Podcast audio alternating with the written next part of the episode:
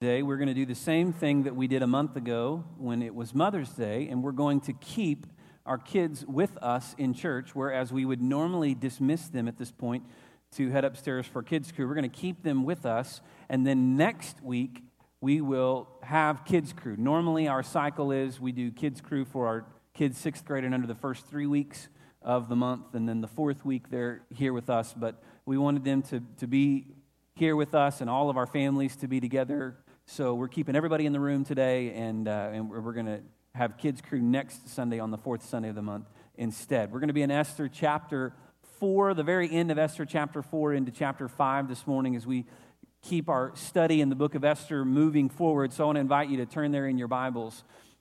Esther chapter 4, we're going to pick up the very tail end of chapter 4 and then get into chapter 5 and, and even continue to follow the story all the way through chapter 8 this morning in Esther as we are working our way through this. One of the things that we identified early in our study in Esther a few weeks ago, in fact, the very first message that I preached in Esther, I, I told you that there were three things that we would see, three themes that would be seen again and again in the story of Esther. And they were concerning God's power, God's promise, and God's providence at work in the life of his people. And even this morning, as we see really the, the, the, the, the climax of the drama in the book of Esther, in the, in the scripture that we're going to study this morning, we will see this at work. We will see God's power demonstrated through his faithfulness to his promise as his people experience his hand of providence working on their behalf. So, all of these pieces of the puzzle that we've been looking at will come together in, in, in, a way of thinking, a manner of thinking this morning as we study in Esther and we, we zero in on what's happening here. And so, uh, we'll begin with that in, in Esther chapter 4 in just a minute. Before we do that, I want to get your mind maybe moving in the direction that we're going to be studying this morning. And I want you to think about a time in your life when you've been faced with an important decision, okay? Think about a time in your life when, when you've had a really big decision in front of you. You've been faced with, with, with whatever kind of choice, whatever kind of decision. Maybe it was about a job, you know, maybe the choice was concerning a, taking a position or, or uh, passing over a position, letting a maybe it was related to your work. Maybe it was about a move. Maybe moving your, your family, even perhaps, or, or making a, a, physical relocation of some sort. Maybe a, a choice about a relationship maybe a relationship that needed to end or beginning a, a relationship or, or re- the many relationship choices we face. Maybe, maybe what comes to mind for you is, is a big purchase, right? Maybe purchasing a home, purchasing a, a car, uh, something of that nature. Maybe, maybe for some, when you think about big choices that you've been faced with, big decisions that you faced, maybe in your mind you think about choices related to your own health or the health of a loved one, right? Maybe, maybe treatment. Do you pursue it? Do you not? Maybe a loved one in a situation where what do we do for them? What, what, are, what are the choices, even sometimes that we have to make on their behalf if they become, if they become physically incapable of making those choices? The, the truth is that we're all faced with, with choices in life, and sometimes we come to that crossroads of sorts where we're faced with what, what feels like a, a really large decision. And we have an awareness in that moment that whatever I choose here, the, the consequences are bigger than just this moment and this choice. There will, be, there will be consequences down the line, things that will happen or may not happen down the line that, that hinge in, in some way on this choice. And so when we, when we face those, of course, we, we, we, we really tend to uh, we, we pray more, we, we think about those things deeper, we, we, we, we grasp the weight of what's at stake. You know, today being Father's Day, I think about the choices that fathers make. I think about the choices that we make as dads. And, and sometimes they're the inglamorous choices, right? Sometimes as dads, we're, we're faced with difficult decisions that will affect the family as well. I think about some of those choices in my own life. In fact, really for me, where my mind went when I started thinking about this, this, this idea of a big decision and, and knowing that this would be Father's Day, my mind went to my first Father's Day and, and thinking about that, that weight of realization that, that all the dads can relate to when you realize that somebody else's life now depends on me. Like I could really, uh, I really have the power here to, either help this person or to ruin their life, right? And that's a, that's a pretty big weight for anyone to shoulder. And I remember feeling that when, when, uh, when Pike was born and, and thinking to myself, really kind of like, oh man, you know, I, I don't know a better way to put it. I, there was a, a, fear, is maybe a, a, good way to put that, a healthy fear, right? But that, that motivating factor that says, I've got to have my stuff together because now there's somebody else here who's, who, who is depending on me to, to do things right.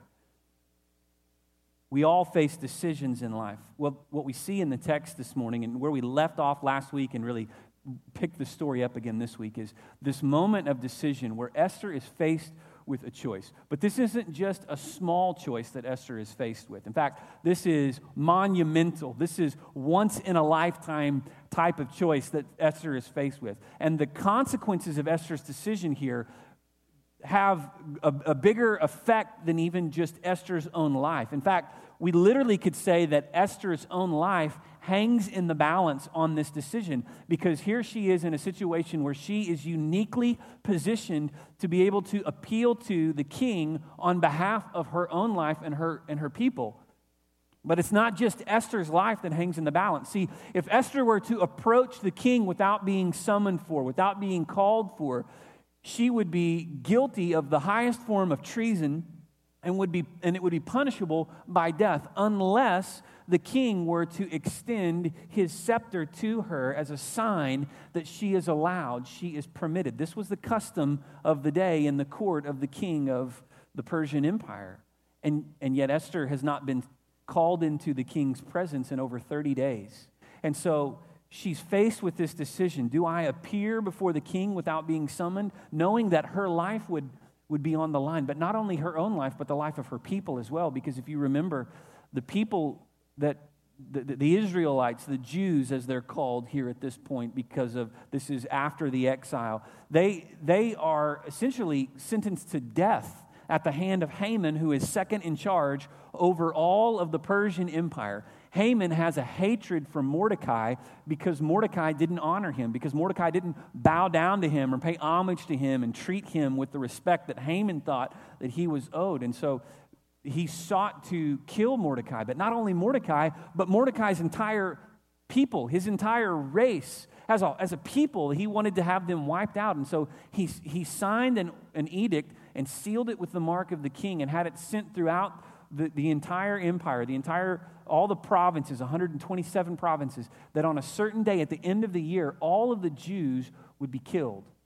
And so, with that hanging in the balance, literally not only her own life, but literally the lives of her people, of her entire race of people, Esther is now faced with the point of decision.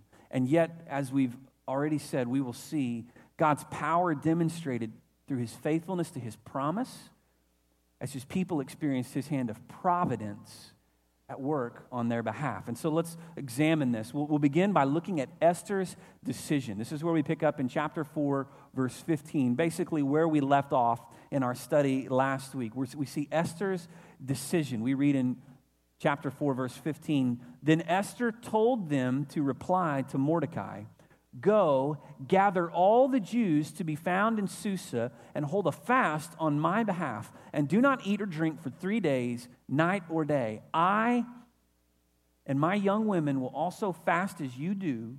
Then I will go to the king, though it is against the law, and if I perish, I perish.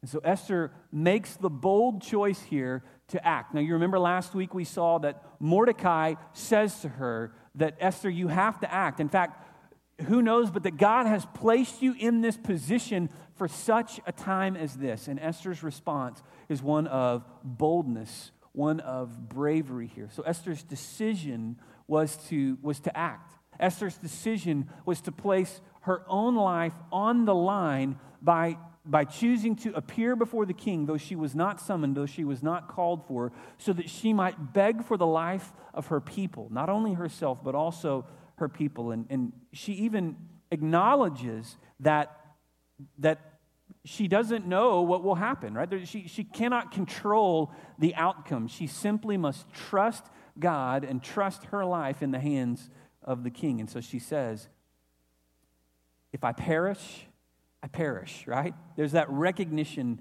there You know, we, we can relate in the sense that we are faced with decisions, and there are many times in, in the decisions that we are faced with that we don't know exactly what the outcome will be. Now, I don't mean to imply that every decision that we face carries the same weight as what Esther is up against here. I, I want to acknowledge that this is a unique circumstance, a unique decision, a unique perspective of, of what is happening here that God literally is going to superintend on that on behalf of Esther through her bravery and her boldness to act to save the entire Jewish people through, scattered throughout the Persian Empire. And yet, I can think of times in my own life, as I'm sure you can in yours as well, when, when you know that you need to act, when you know that there's a decision that you have to face, and, and you truly have no idea how things will go, right? You, you truly have no idea, even no control over the outcome. And that's a scary feeling. It's scary to be in a situation where you know there's a big decision, you know there's a choice that you have to make, and, and so you've got to trust God and act on faith, not knowing exactly how things will turn out.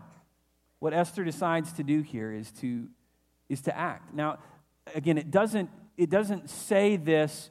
Uh, it doesn't say this, but I certainly think it's implied the, the, the thread of, of God's hand that's at work in all of this, the understanding that Esther is trusting her life into God's hands here. This is bigger than just Esther and her choice. This is bigger than just King Xerxes and his mood at the moment and how he's feeling. There's the understanding here that unless God were to intervene on Esther's behalf, surely she will die. And yet, if she doesn't act, if she doesn't act, then her entire her entire uh, people, we'll call them, the entire Jewish race could, could perish.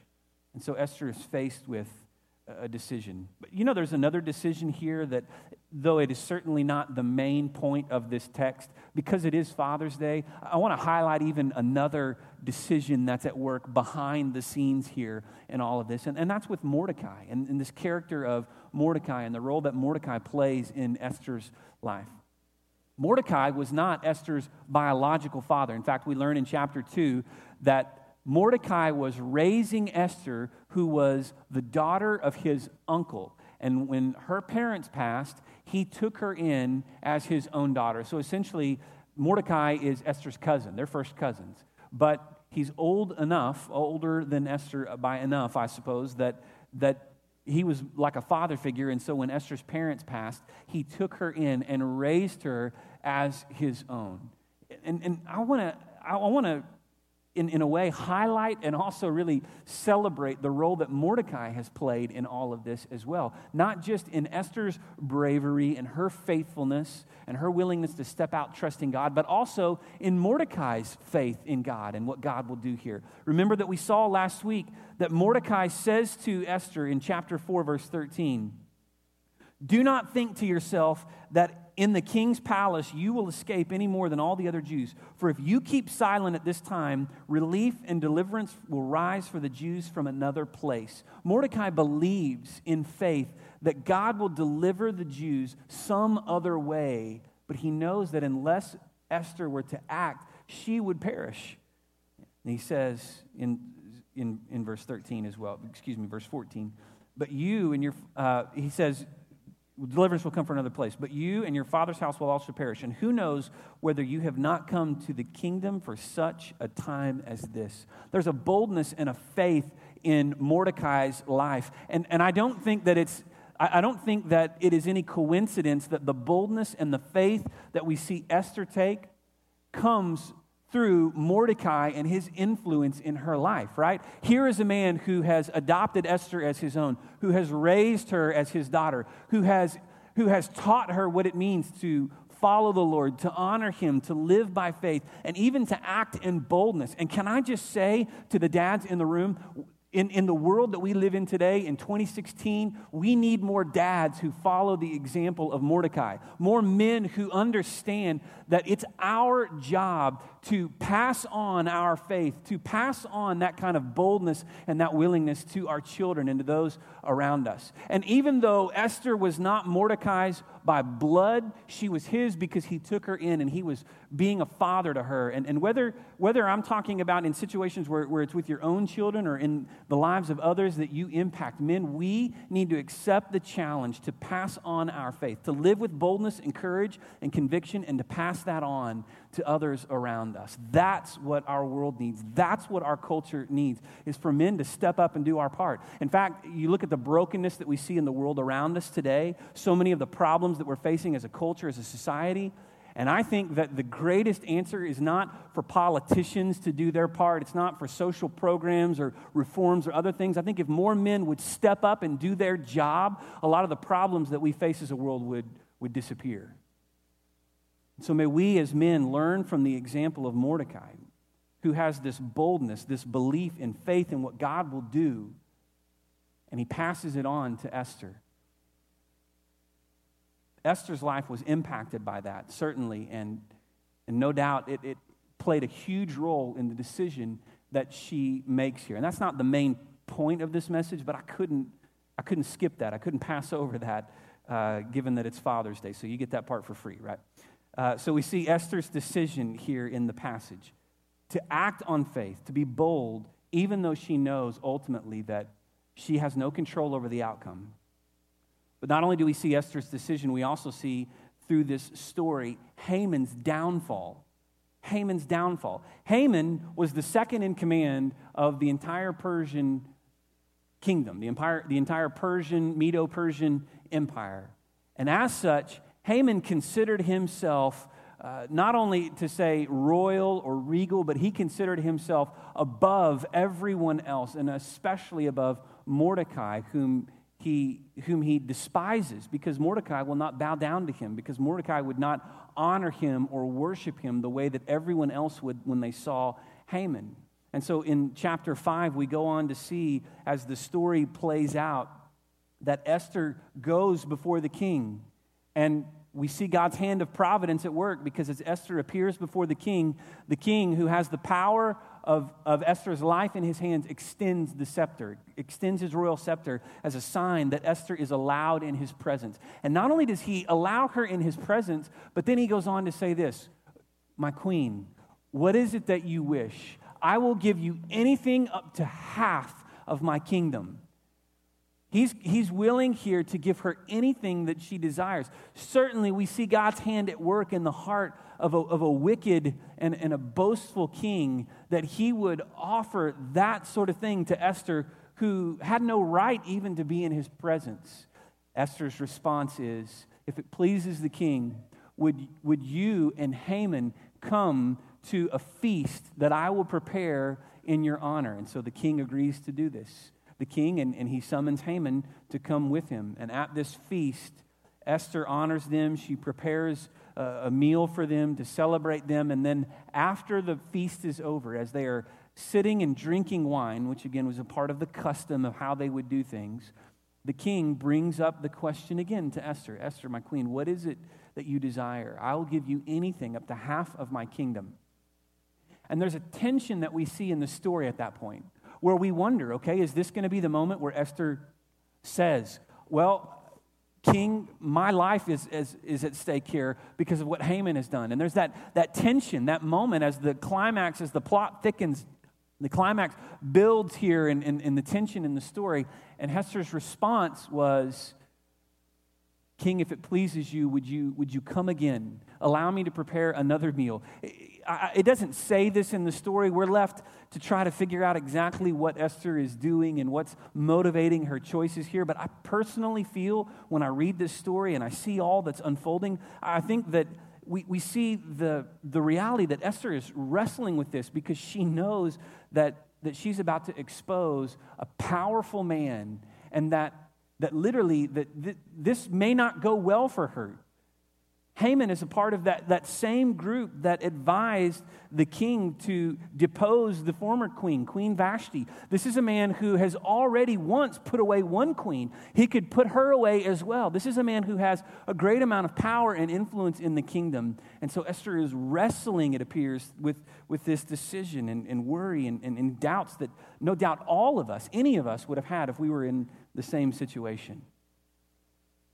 But Haman, who was an evil, a wicked man, wasn't satisfied with the honor that Esther gave, uh, that Esther gave him. He was, instead, he was desiring of something more. And so look in chapter 5, verse 9, that we see the, the beginning of Haman's downfall here as he comes to the forefront of the story. It says, chapter 5, verse 9, and Haman went out that day joyful and glad of heart.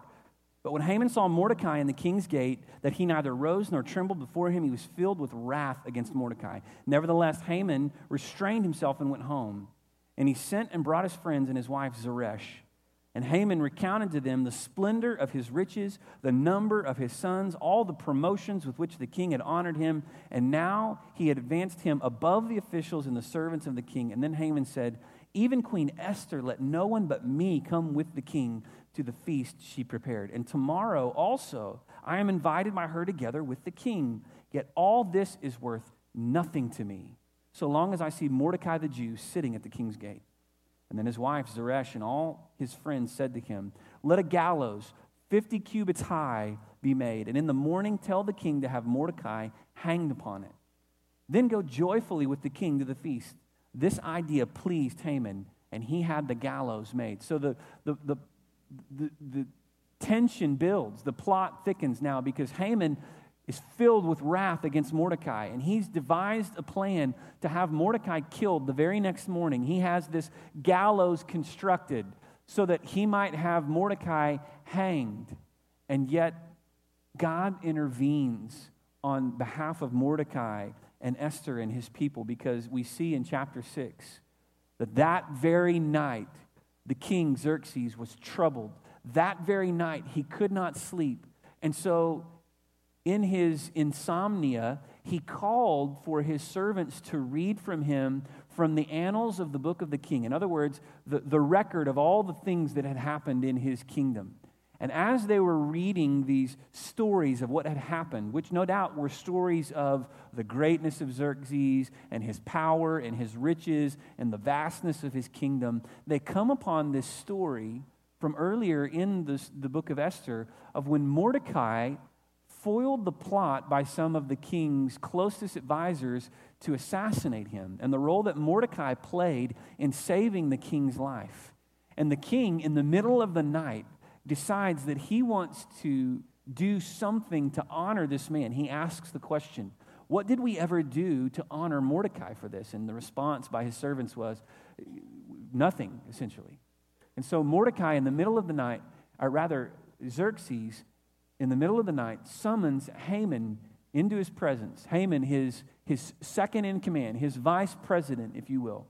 And he says to Haman, Haman, what should be done for a man who, who is great in the kingdom? What should be done for a man who is honorable? And Haman, who is drunk on his own power, drunk on the, the idea of his own greatness, thinks to himself, who else could the king possibly be talking about but, but me, right? And so Haman says this, thinking that he will be the recipient of all these things. He says, Oh, king, for the one that you wish to honor, you should summon for royal robes to be put on him and a royal horse and place a ring on his hand and parade him about in the streets so that everyone will know that this is what the king does to honor those who worship and who honor him.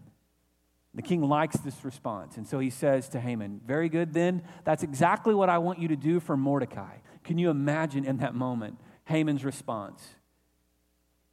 Now, this man who is his arch enemy, the man he despises, to the point that not only did he make plans to kill Mordecai, but to wipe out Mordecai's entire people.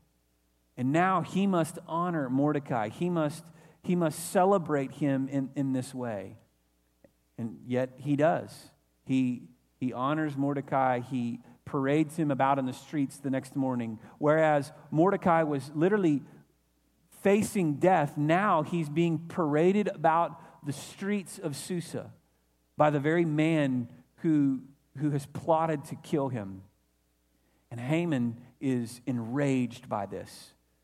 We read at the very end of chapter 6 that after Haman returned Mordecai, Haman went home at broken, his head covered. He was broken. He was angry. He was furious. And he complained to his wife about these things. And Zeresh's response is very telling at the end of chapter 6 because she says this to him If Mordecai, before whom you have begun to fall, is of the Jewish people, you will not overcome him, but will surely fall before him. Again, there is this recognition, even on behalf of, of, of a pagan woman like, like Zeresh, that if God is behind this, if the God of the Jews is behind this, Haman, there's nothing that you can do to stop this. But it goes from there. We see the rest of the story of Haman's downfall. Let's read in chapter 7. It says, So the king and Haman went into the feast with Queen Esther. This is the next day, I remind you. This is the second feast that Esther has prepared. In fact, no sooner had Haman arrived home and told Zeresh of all these things, and his anger burned at Mordecai for what had just happened. But now the servants of the king arrive to take him off to this dinner that has been prepared. We read in verse 2 And on the second day, as they were drinking wine after the feast, the king again said to Esther, What is your wish, Queen Esther? It shall be granted to you. And what is your request? Even to half of my kingdom it shall be fulfilled. Then Esther, the Queen Esther, answered, if I have found favor in your sight, O king, and if it please the king, let my life be granted me for my wish and my people for my request. For we have been sold, I and my people, to be destroyed, to be killed, and to be annihilated.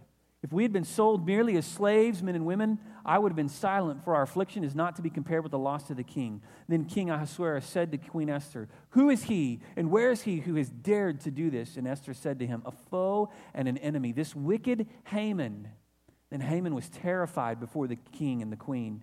And the king arose in his wrath from the wine drinking and went into the palace garden. But Haman stayed to beg for his life from Queen Esther, for he saw that harm was determined against him by the king. And the king returned from the palace garden to the place where they were drinking wine, as Haman was falling on the couch where Esther was. And the king said, Will he even assault the queen in my presence in my own house? And as the word left his mouth of the king, they covered Haman's face then Harbona, one of the eunuchs in attendance to the king, said, Moreover, the gallows that Haman had prepared for Mordecai, whose word saved the king, is standing at Haman's house, 50 cubits high. And the king said, Hang him on that. So they hanged Haman on the gallows that he had prepared for Mordecai. Then the wrath of the king abated. Haman's downfall was driven by his greed, by his arrogance, by his presumption, by his lust for more, and, and even ultimately by his anger that he turned against Mordecai.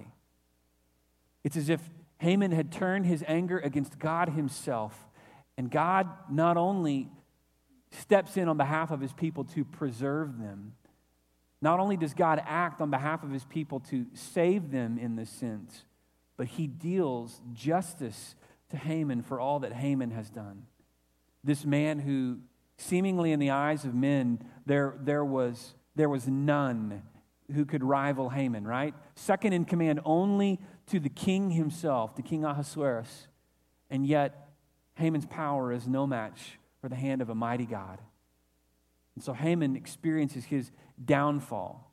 But then the third part of the story that I want us to see today not only do we see Esther's decision, Haman's downfall, but ultimately the Jews' deliverance through God's hand. Chapter 8. We read that on that day, King Ahasuerus gave to Queen Esther the house of Haman, the enemy of the Jews. And Mordecai came before the king, for Esther had told what he was to her. And the king took off his signet ring, which he had taken from Haman, and he gave it to Mordecai. And Esther set Mordecai over the house of Haman. Then Esther spoke again to the king. She fell at his feet and wept and pleaded with him to avert the evil plan of Haman the Agagite and the plot that he had devised against the Jews. And when the king held out the golden scepter to Esther, Esther rose and stood before the king. A second time now, right? She appears when, when she's not summoned for. And he said, and she said, rather, if it please the king, and if I have found favor in his sight, and if the things seem right before the king, and I am pleasing in his eyes, let an order be written to revoke the letters devised by Haman the Agagite, the son of Hammedatha, which he wrote to destroy the Jews who are in all the provinces of the king. For how can I bear to see the calamity that is coming to my people? Or how can I bear to see the destruction of my kindred? Then King Ahasuerus said to Queen Esther and to Mordecai the Jew, Behold, I have given Esther the house of Haman and they have hanged him on the gallows because he intended to lay hands on the Jews. But you may write as you please with regard to the Jews in the name of the king and seal it with the king's ring. For an edict written in the name of the king and sealed with the king's ring cannot be revoked. So now the king is moved by the providential hand of God, not only to save Esther, not only to save and promote Mordecai, but to spare the, the entire Jewish people. And so through this, we see the, the Jews' deliverance, which is undoubtedly not only at the hand of the king, but because of the hand of God at work on behalf of his people. So follow what happens here. Esther is uniquely situated, uniquely positioned to act. She steps out on faith, not knowing exactly what the outcome will be, but knowing that if she didn't act, her people would perish. And through her faithfulness and her boldness, God works not only to bring about the downfall of his enemies, but to deliver his people.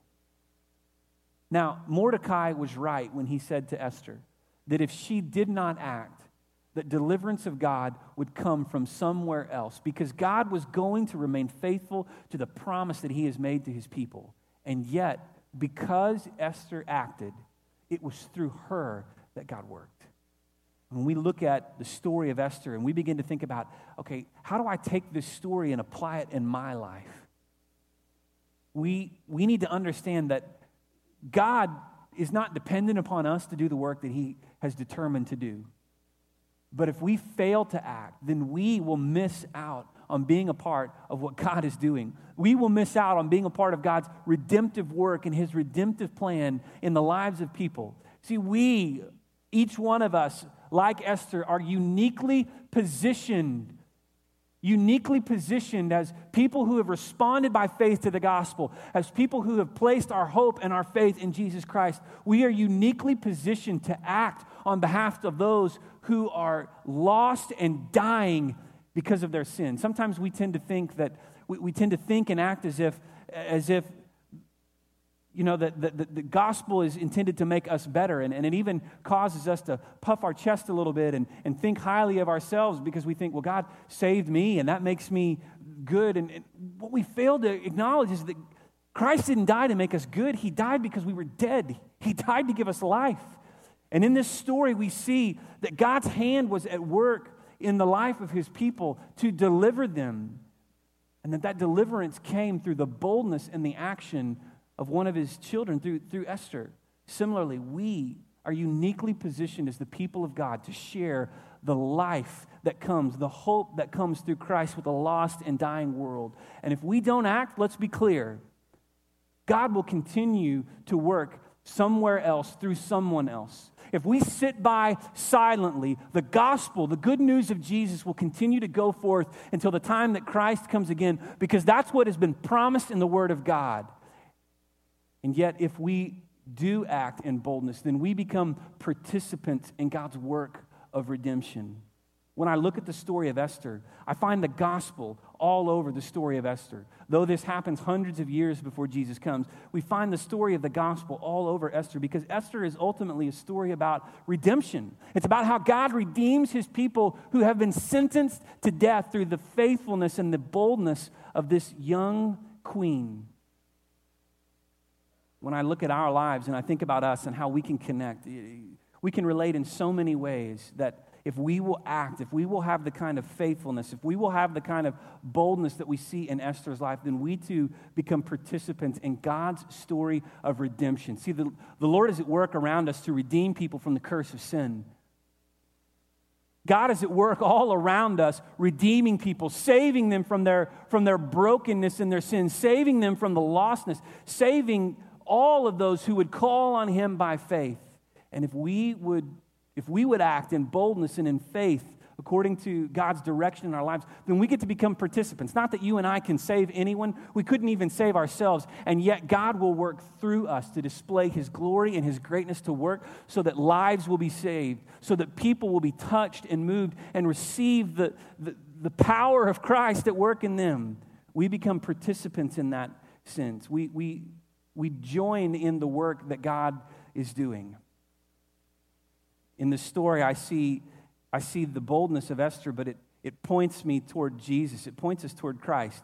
Jesus is a new and, and better Esther. Because just as Esther placed her life on the line to save her people, Jesus too placed his life on the line to save us from the curse of sin. And yet, though Esther's life was ultimately spared, God spared not his own son to save us, to ransom us from our sin. Romans chapter 8 we, we read this that what then shall we say to these things? If god is for us who can be against us? Verse 32 romans 8 32 he who did not spare his own son but gave him up for us all how will he not also with him graciously give us all things see god gives us everything when he gives us jesus.